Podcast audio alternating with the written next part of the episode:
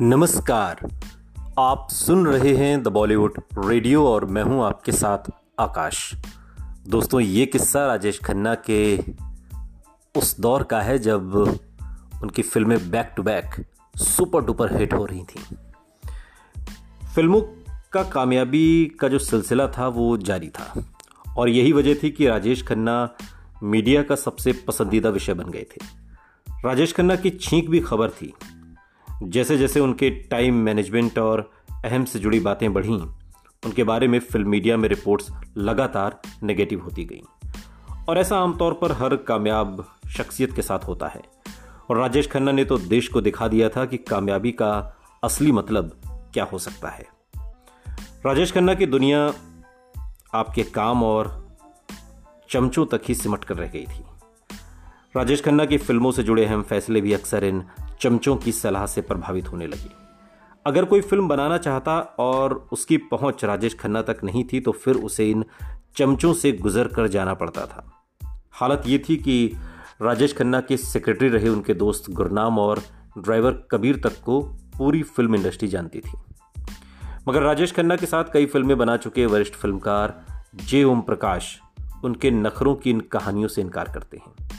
उनकी बिल्कुल अलग तस्वीर पेश करते हुए जे ओम प्रकाश बताते हैं कि मुझे तो कभी काका के दरबार में हाजिरी नहीं लगानी पड़ी।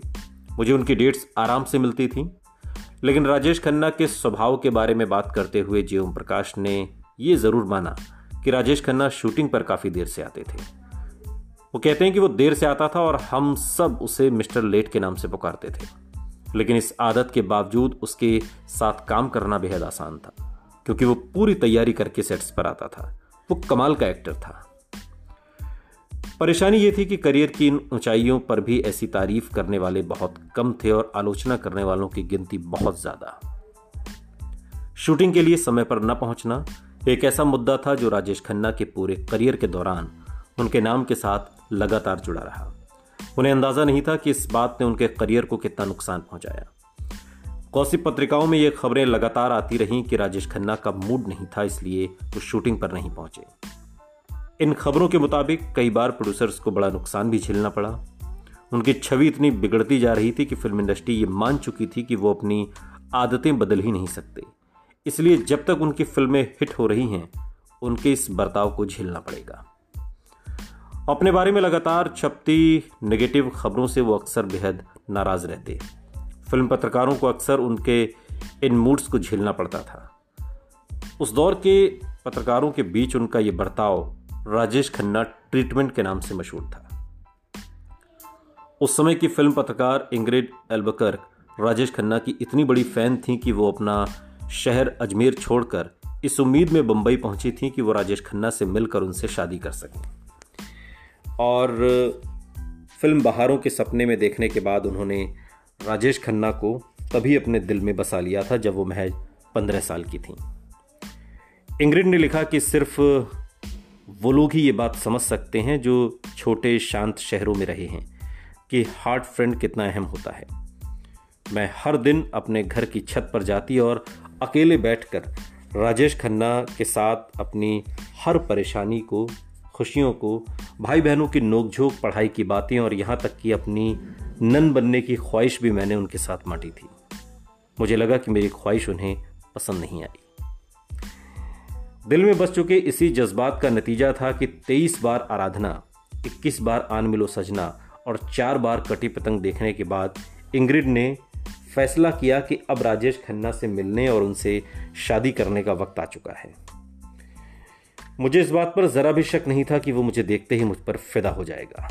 ये बात इंग्रिड ने सालों बाद एक इंटरव्यू में कही। बंबई आने के बाद इंग्रिड ने एक मीडिया का कोर्स किया और उस दिन का इंतज़ार करने लगी जब उनका सामना अपने दिल के दोस्त राजेश खन्ना से होगा। उन्होंने एक फ़िल्म मैगजीन में नौकरी की और जल्द ही उन्हें राजेश खन्ना का इंटरव्यू करने के लिए कहा गया। इंटरव्यू पर वो ऐसे गई जैसे कोई रोमांटिक डेट हो। अपने एक लेख में इंग्रिड ने लिखा कि जब मेरा पहली बार राजेश खन्ना से आमना सामना हुआ, उस वक्त महबूब स्टूडियो में नमक हराम की शूटिंग चल रही थी। वो बाहर एक बड़ी सी छतरी के नीचे बैठे थे। मैंने उन्हें अपना नाम बताया और कहा कि मैं उनका इंटरव्यू करना चाहती हूँ। बोले, ठीक है, आओ। ये कहते हुए वो बड़े आराम से स्टूडियो की तरफ़ चल पड़े। मैं उनके पीछे चल रही थी। उन्होंने दरवाज़ा खोला, अंदर गए और दरवाज़ा वापस मेरे मुँह पर बंद कर दिया। तब मुझे एहसास हुआ कि हकीकत बहुत कड़वी होती है। उनके करियर का विश्लेषण करते हुए फ़िल्म पत्रिका स्टार एंड स्टाइल ने बाद में एक कवर स्टोरी छापी, जिसमें खुद राजेश खन्ना के अलावा इंडस्ट्री की कई जानी मानी हस्तियों के इंटरव्यू लिए गए। इस लेख में राजेश खन्ना का ज़िक्र करते हुए एक मशहूर हीरोइन ने बयां किया, सब अभिनेत्रियाँ मनोज कुमार की इज़्ज़त करती हैं, राजेश खन्ना से डरती हैं, रणधीर कपूर से प्यार करती हैं और धर्मेंद्र के साथ सोना चाहती हैं। डर यही वो लफ्ज़ था जिसे राजेश खन्ना की बात करते हुए इंडस्ट्री के लोग उस दौर में इस्तेमाल करने लगे थे। इसी लेख में राजेश खन्ना के स्वभाव को बयां करते हुए अभिनेता रणधीर कपूर ने बड़ी दिलचस्प बात कही। उन्होंने कहा कि मैं खुले दिमाग वाला आदमी हूँ, मैं साफ़ साफ़ बोल देता हूँ। लेकिन मेरा भाई चिंटू, यानी कि ऋषि कपूर, सारी बातें अपने अंदर छिपा कर रखता है। वो किसी को पता नहीं चलने देता कि वो क्या सोच रहा है या क्या प्लानिंग कर रहा है। मैं उसे जूनियर राजेश खन्ना कहकर पुकारता हूँ। रणधीर कपूर का दिया ये बयान इशारा करता है कि राजेश खन्ना के समकालीन कलाकारों के, उनके बारे में क्या ख्याल थे। इंडस्ट्री में बार बार होते ऐसे ज़िक्र और पत्रिकाओं में छपती खबरों के बाद राजेश खन्ना अंदर ही अंदर और ज़्यादा असुरक्षित महसूस करने लगे थे।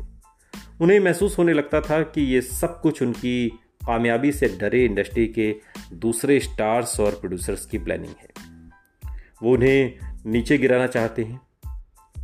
कई साल तक राजेश खन्ना का पीआर संभालने वाले अजीत घोष बताते हैं कि अगर उन्हें कहीं से पता चलता कि कोई शख्स उनके बारे में बुरा बोल रहा था तो वो उस शख्स के खिलाफ हो जाते थे।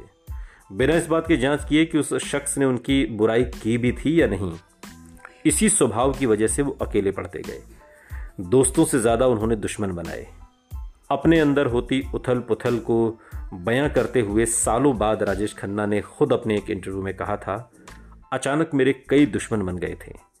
कामयाबी के साथ मुझे कई मुसीबतें भी झेलनी पड़ रही थी।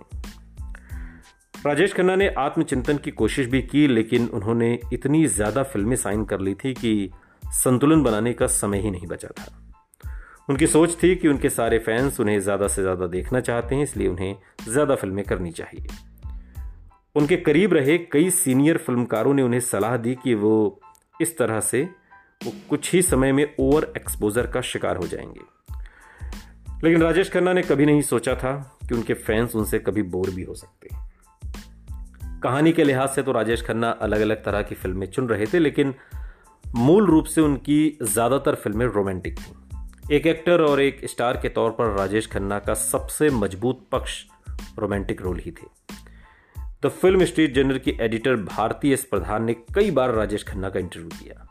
वो बताती हैं कि राजेश खन्ना को उनकी एक्टिंग रेंज से ज़्यादा उनके ज़बरदस्त चार्म और आकर्षण के लिए याद किया जाएगा।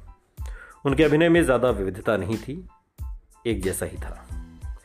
शायद यही वजह थी कि साल में कई फ़िल्मों के रिलीज़ के बावजूद बार बार पलकें झपकाकर गर्दन हिलाने की अदा और अपनी मुलायम आवाज़ में तकरीबन एक ही तरह के रोमांटिक डायलॉग बोलना।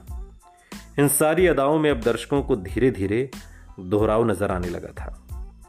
अब तक की फ़िल्मों में उन्होंने इन अदाओं को अपने किरदारों में बखूबी ढाला था, चाहे वो इंटेंस अमर प्रेम हो, ज़िंदा दिल आनंद, मजाकिया बावरची या सच्चा झूठा का चालाक मुजरिम। लेकिन अब धीरे धीरे उनका यही ट्रेडमार्क अदाएँ दोहराव का शिकार होने लगी थी।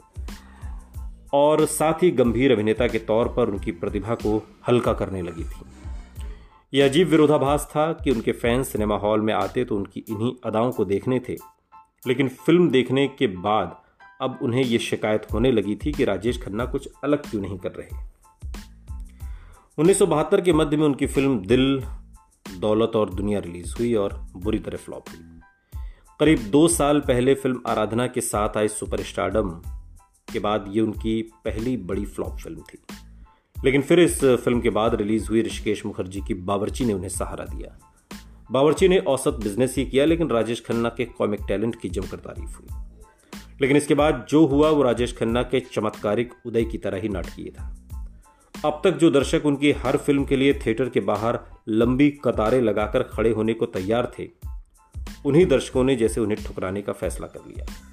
एक के बाद एक राजेश खन्ना की तीन फ़िल्में, शहजादा, जोरू का गुलाम और मेरे जीवन साथी बॉक्स ऑफ़िस पर बुरी तरह धराशायी हो गई। इनमें वो सब मसाले थे जिनके सहारे राजेश खन्ना सुपरस्टार बने थे, लेकिन खराब स्क्रिप्ट कहिए या राजेश खन्ना के कमज़ोर रोल के चलते फ़िल्मों ने बॉक्स ऑफ़िस पर पानी तक नहीं मांगा। ये बुरे हालात अचानक दिखे ज़रूर, लेकिन कहीं ना कहीं शायद राजेश खन्ना को लेकर फैंस की ये निराशा पिछली कई फ़िल्मों से इकट्ठी होती जा रही थी। फिर जब एक साथ कई फ़िल्में आईं तो शायद उनके सब्र का बाँध टूट ही गया। राजेश खन्ना का रुतबा चूँकि ऐसा था कि अगर वो चाहते तो बेहतर चुनिंदा फ़िल्में कर सकते थे। लेकिन उस दौर में अंधाधुंध फ़िल्में साइन की गईं, जिनमें कई बेहद कमज़ोर थीं। शायद उन्हें यकीन था कि वो कमज़ोर से कमज़ोर फ़िल्म को भी अपने जादू से कामयाब बना सकते हैं। राजेश खन्ना को इस झटके की कतई उम्मीद नहीं थी। वो बुरी तरह हिल गए। किस्मत ने जैसे अचानक उनसे रूठने की ठान ली। एक के बाद एक, राजेश खन्ना की चार फ़िल्में बुरी तरह फ्लॉप हुई तो उन्हें एक पैनिक अटैक जैसा पड़ गया। वो अपने आप से और अपने करीबी लोगों से बार बार ये सवाल पूछते रहे कि ऐसा कैसे हो सकता है? वरिष्ठ फ़िल्म पत्रकार और लेखक रऊफ अहमद बताते हैं कि राजेश खन्ना ने एक बार मुझसे कहा था कि उन्हें लगता था कि कामयाबी का दौर कभी खत्म ही नहीं होता होगा। वो उस समय अपराजीय लगते थे, लेकिन जब उनकी फ़िल्में पिटी तो वो बुरी तरह हिल गए। मीडिया को भी जैसे फ़ौरन मौका मिल गया, सुपरस्टार पहली बार नाकामी के भंवर में फंसा था। फ़ौरन कवर स्टोरीज लिखी जाने लगी। राजेश खन्ना का सितारा डूब चुका है।